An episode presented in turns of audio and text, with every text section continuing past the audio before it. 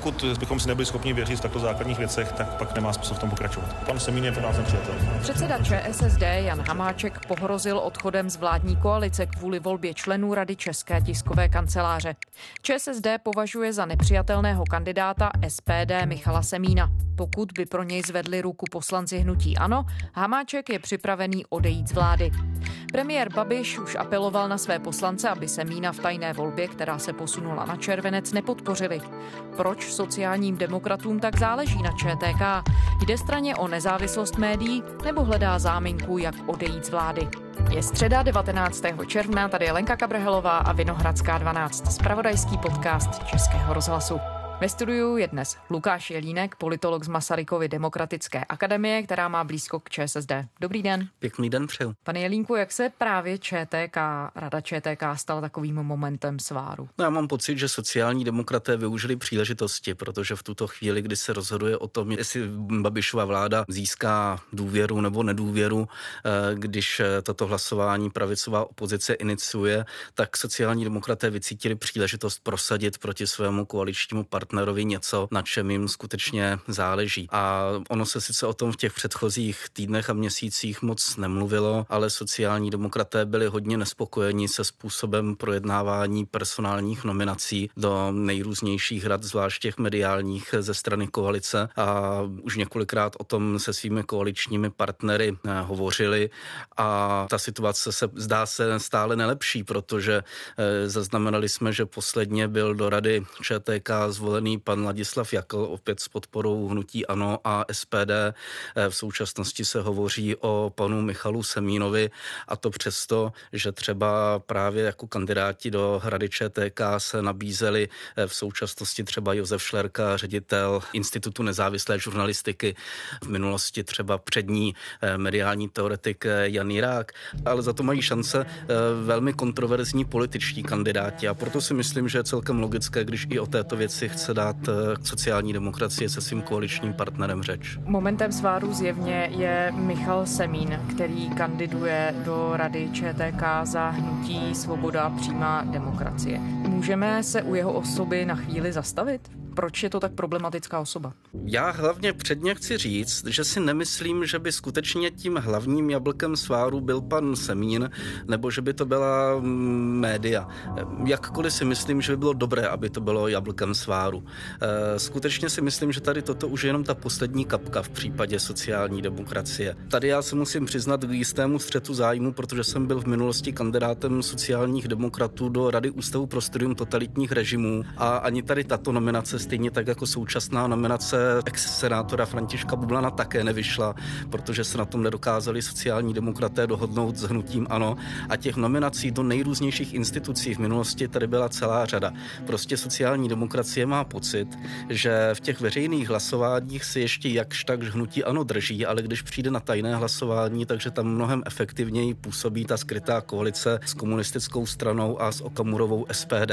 V případě pana Semína mně přijde celkem logické, logické, že sociální demokraté zvedli hlas. Pan Semín je pro nás nepřijatelný. Jak velký problém by byl, kdyby byl zvolen hlasy ANO a SPD, protože k tomu může dojít. Bylo, bylo by to výrazné narušení nějaké koaliční důvěry?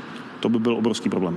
Jak velký? To by znamenalo, že ta důvěra prostě nefunguje. Víte, to přeci naprosto absurdní, aby padala vláda kvůli obsazení jedné z mediálních rad v této zemi. Jestli není pokojen pan Hamáč koaličním vládnutím, tak ať si najde nějakou jinou záminku. Protože kdo už jiný by měl být větším názorovým oponentem sociálních demokratů, než snad se nebude pan Semín zlobit, ultraortodoxní katolík, eh, zakladatel přední tvář občanského institutu, prostě člověk, který se k těm eh, tématům, které razí současná evropská levice, vyjadřuje ani ne tak kriticky, jako spíš pohrdavě, tak celkem rozumím tomu, že sociálním demokratům eh, vadí, ale ale skoro si myslím, že kdyby tady byl jakýkoliv další jiný kandidát, eh, kterého by snažilo hnutí ANO prosadit co komorovou SPD, takže by se proti tomu sociální demokraté postavili.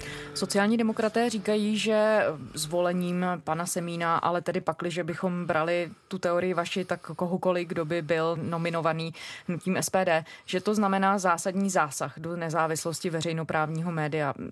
Proč? Souhlasíte s tím? Ano, já tady s tím souhlasím, protože přeci jenom bych předpokládal za prvé, že v těch dozorčích radách médií veřejné služby by měli být lidé, kteří mají spíše nějaké mediální vzdělání nebo nějakou výraznou autoritu v tomto prostředí a mnohem méně lidé, kteří zastávají nějaký opravdu výrazně vyhraněný politický názor, který budí pohoršení třeba u jiné části společnosti. Je pravda, že v minulosti se takovýto kandidáti objevovali nejenom v radě ČTK, v radě České televize, v radě Českého rozhlasu, že možná už jakoby ten hlas měl být zvednut mnohem dříve, protože přeci jenom už uplynulo už dost vody ve Vltavě od televizní krize v roce 2000, kdy tenkrát si dokázala jak občanská, tak ale i ta mediální veřejnost říct své k nezávislosti médií veřejné služby. Rada České republiky pro rozhlasové a televizní vysílání nerozhodla spor v České televizi. Přijala usnesení, z něhož plyne, že nemůže být jeho arbitrem. Oba programy veřejnoprávní televize stále mlčí. Nové vedení televize v čele s Jiřím Hodačem chystá personální změny. Ztráty České Česká televize už 22 hodin nevysílá. Kritickou situací v tomto veřejnoprávním médiu se bude v lednu zabývat poslanecká sněmovna. O svolání jejího mimořádného zasedání požádalo 42 poslanců z Unie svobody, KDU ČSL, sociální demokracie a KSČM. Tak to byla pohádková paralela k takzvané televizní krizi z přelomu let 2000 a 2001, kdy se redaktoři z pravodajství s podporou politiků zpětých Závlovským křídlem a čtyřkoalicí vzbouřili proti novému vedení veřejnoprávní televize, které bylo považováno za zpřízněné s ODS. Co je? Rada ČR pro rozhlasové a TV vysílání rozhodla, že vysílání těch, kteří odmítají autoritu. Vedení ČT není legální.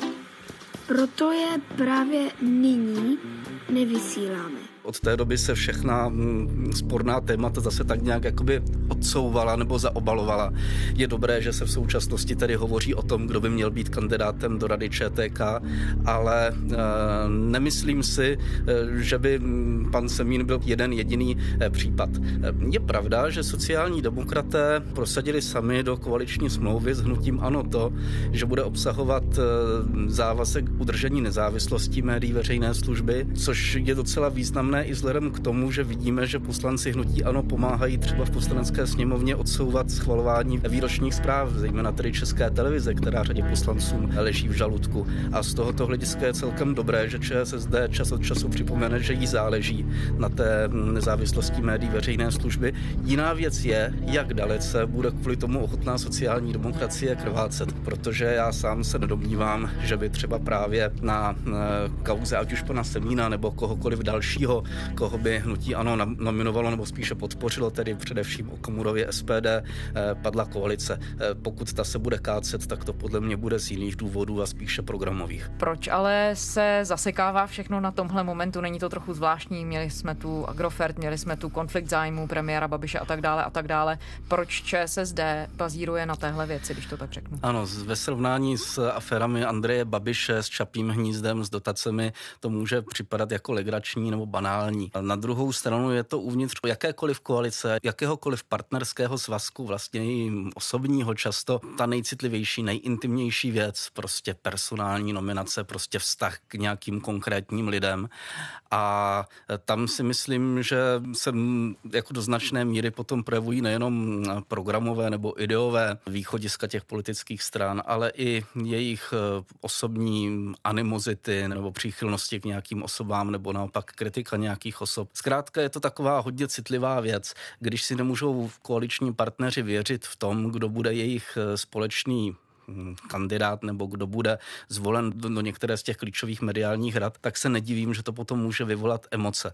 Ale ve skutečnosti podle mě tady toto je spíše šance pro sociální demokracii, aby si na svého koaličního partnera tak říkajíc dupla, ale není to podle mě to, čím by zrovna sociální demokracie žila ve vztahu k nutí ano nebo k budoucnosti té vládní koalice. Spíše jde o věc, která se už podle mých informací několikrát na poslaneckém klubu sociální demokracie projednávala vyhrál, několikrát byla nadhozena při koaličním jednání a vždycky byla hnutím ano zahrána do autu, tak v současnosti toho sociální demokraté podle mě eh, využili. Ta debata o Čapím hnízdě nebo o těch evropských dotacích, ta se podle mě stejně ještě na tu koaliční půdu vrátí, ale to spíš až někdy nejdřív na podzim, když bude známa třeba definitivní verze toho bruselského auditu. Čekávám, že eh, ten audit dostaneme k dispozici a co já vnímám jako potenciální problém je, pokud tedy český daňový poplatník eh, zaplatil eh, nějaké peníze neoprávněně a budu chtít znát návrh buď pana premiéra nebo, nebo příslušných ministrů,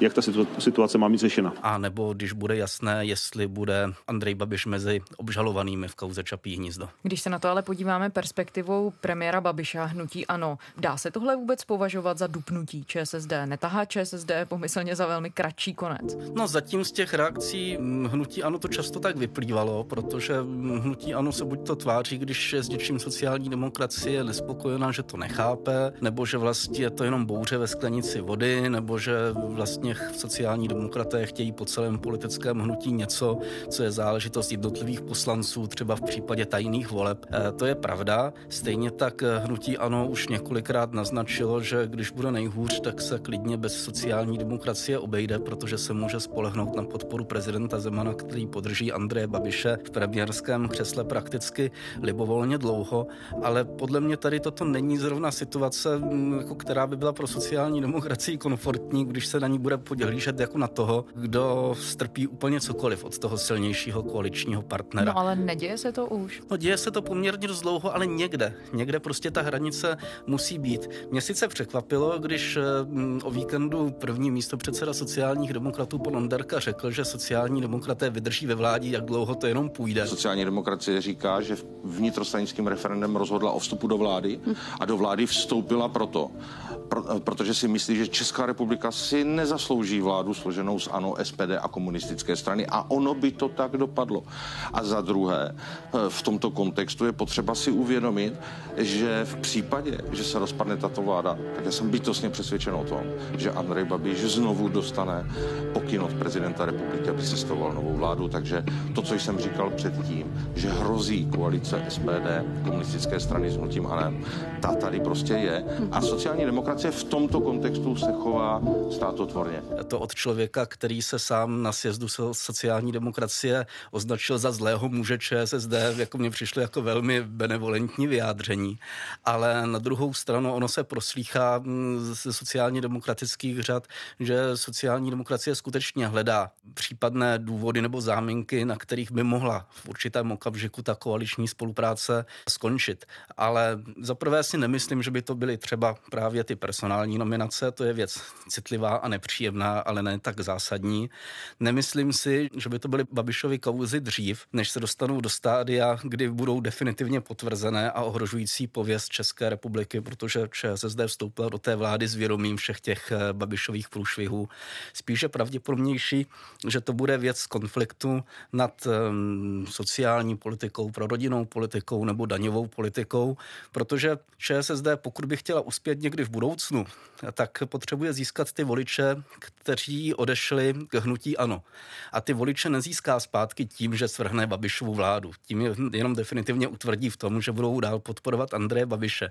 Ona potřebuje podle mě eh, těm voličům ukázat, že dokáže mnohem lépe a důsledněji hájit jejich zájmy nebo jejich představy než Andrej Babiš, což je velmi obtížné a zatím to ČSSD moc nezvládala, ale je to podle mě pro ní jediná šance, jak může se vstyčenou hlavou a zároveň s možností získat část voličů zpátky jednoho dne z té koalice odejít. Ale to je něco, co si musí odpracovat v horizontu týdnů, měsíců. To není věc jenom toho, že by si ze dne na den ČSSD řekla, tak ve vládě končíme a zkuste to dál bez nás, zvlášť když by věděla, že tím, kdo by za ní zaskočil prakticky okamžitě, by byla Okamurova SPD, která dneska sice vládu nepodporuje, ale zároveň Tomio Okamura jasně říká, že to dělá proto, že ve vládě jsou sociální demokraté. To znamená, že kdyby tam nebyli, tak by byl ochotný s Andrejem Babišem vyjednávat. Když jste mluvil o voličích ČSSD, kteří přešli k ano, pochopitelně se ČSSD snaží získat zpátky tím způsobem, o kterém jste mluvil.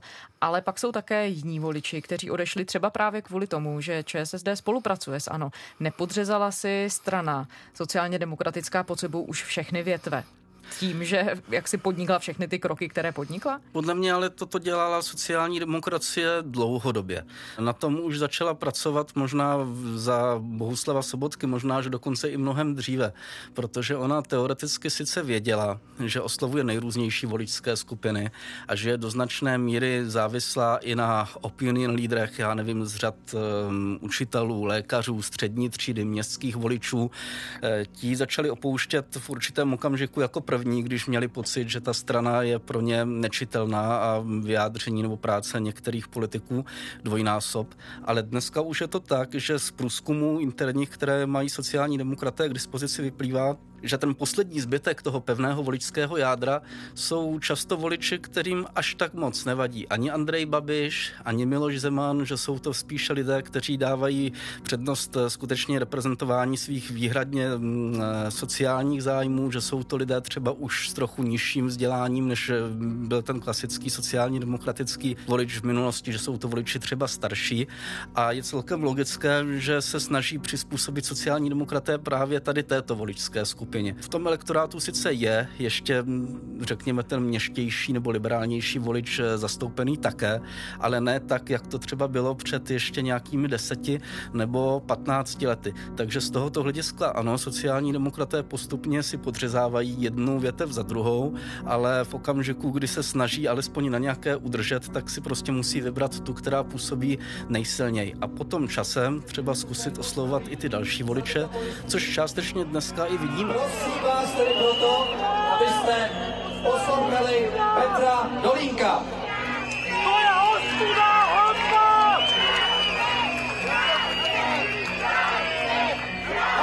Dobrý večer. Mám tu čest zde promluvit na vašem schromáždění jménem sociální demokracie. Chci vám říct jednu důležitou věc. Je sice pravda, že jsme ve vládě s Andrem Babišem, ale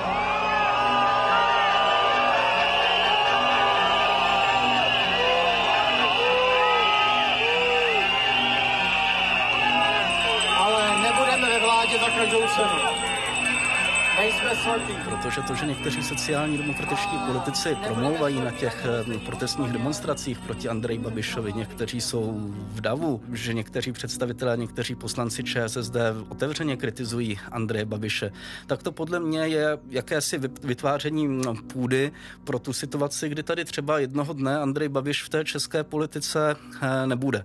Ale mm, je to opět běh na dlouhou trať, ale otázka, jestli to bude pro dostatečný počet voličů eh, ze strany ČSSD věrohodné. No přesně tak, protože mnozí by mohli namítnout, že když se politik sociální demokracie ocitne na pódiu anebo v davu těch protestujících lidí proti premiérovi Babišovi, nedává to vůbec žádný smysl a dalo by se to dokonce označit asi za pokrytectví. Eh, no, ono bylo celkem zajímavé poslouchat nedávno 20 eh, minut radiožurnálu s místopředsedou sociální demokracie panem Veselým. Co se stane, když ČSSD, respektive pět ministrů ČSSD odejde z vlády? To mi řekněte, co se stane. Nestane se vůbec nic, Andrej Babiš bude dál premiérem. Jenom nebude premiérem vlády, ve které bude sedět ČSSD. To je úplně všechno. Takže prostě říkáte, že to je zbytečné vzdávat se účasti sociální demokracie ve vládě. Já si myslím, že to zbytečné není, to je můj osobní názor, ale kolegové, kteří rozhodli v referendu, říkali, my chceme, abyste prosazovali sociálně demokratický program. To se děje, to plníme a to se děje.